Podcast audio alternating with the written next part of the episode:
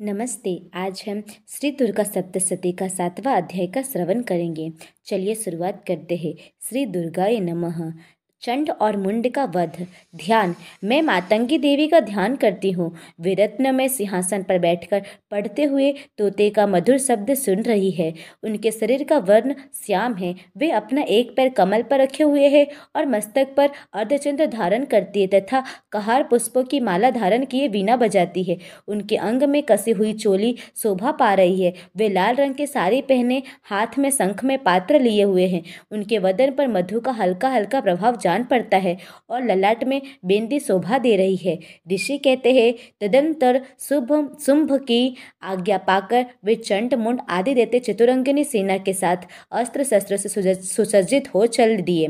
फिर गिरिराज हिमालय के सुवर्ण में ऊँचे शिखर पर पहुंचकर उन्होंने सिंह पर बैठी देवी को देखा। वे मंद मंद मुस्कुरा रही थी। उन्हें देखकर दैत्य लोग तत्परता से पकड़ने के युद्योग करने लगे।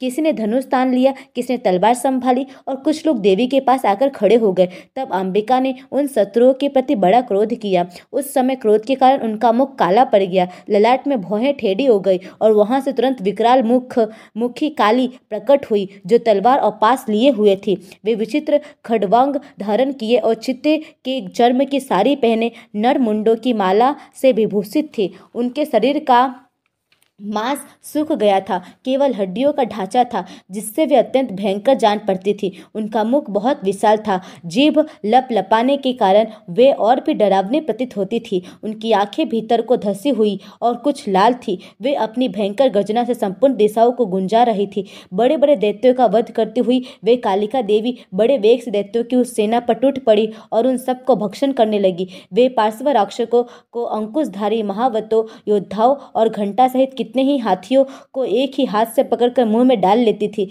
इसी प्रकार घोड़े, रथ और सारथी के साथ रथी सैनिकों को मुँह में डालकर वे उन्हें बड़े भयानक रूप से चवा डालती थी। किसी के बाल पकड़ लेती, किसी का गला दबा देती, किसी को पैरों से कुचल डालती और किसी को छाती के धक्के गिराकर मार डालती थी। वे असुरों के छोड़े हुए बड़े बड़े अस्त्र शस्त्र मुँह से पकड़ लेती और रोष में भयंकर भर कर उनको दांतों से पीस डालती थी। काली ने बलवान एवं दुरात्मा दैत्यों की वह सारी सेना रौंद डाल दी, खा डाली और कितने को मार भर गया कोई तलवार के घाट उतारे गए, कोई खड़ग वाक से पीटे गए, कोई कितने ही असुर दांतों के अग्रभाग से कुचले जाने कर मृत्यु को प्राप्त हुए। इस प्रकार देवी ने असुरों की उस सारी सेना को क्षण भर में मार गिराया। यह देख चंड उन अत्यंत भयानक काली देवी की ओर दौड़ा तथा महादेत्य मुंड ने भी अत्यंत भयंकर बाणों की वर्षा से तथा हज़ारों बार चलाए हुए चक्रों से उन भयानक नेत्रों वाली देवी को आच्छादित कर दिया। वे अनेकों चक्र देवी के मुख में समाने हुए जान पड़े। मानो सूर्य के बहुतेरे मंडल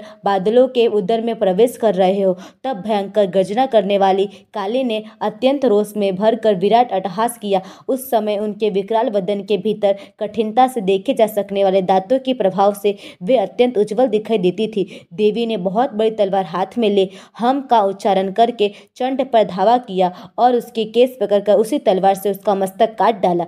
चंड को मारा गया देख कर मुंड भी देवी की ओर दौड़ा। तब देवी ने रोष में भरकर उसे भी तलवार से घायल करके धरती पर सुला दिया। महापराक्रमी चंड और मुंड को मारा गया देख मरने से बची हुई बाकी सेना भय से व्याकुल हो चारों ओर भाग गई। तदंतर काली ने चंड और मुंड का मस्तक हाथ में ले चंडिका के पास जाकर प्रचंड अटहास करते हुए कहा, देवी, मैंने चंड और मुंड नामक इन दो महापशुओं को तुम्हें भेंट किया है। अब युद्ध यज्ञ में तुम शुंभ और निशुंभ का स्वयं ही वध करना। ऋषि कहते हैं, वहाँ लाए हुए उन चंड मुंड नामक महादैत्य को देखकर कल्याणमय चंडी ने काली से मधुर वाणी में कहा, देवी, तुम चंड और मुंड को मार ले, मुंड को लेकर मेरे पास आई हो। इसीलिए संसार में चामुंडा के नाम से तुम्हारी ख्याति होगी।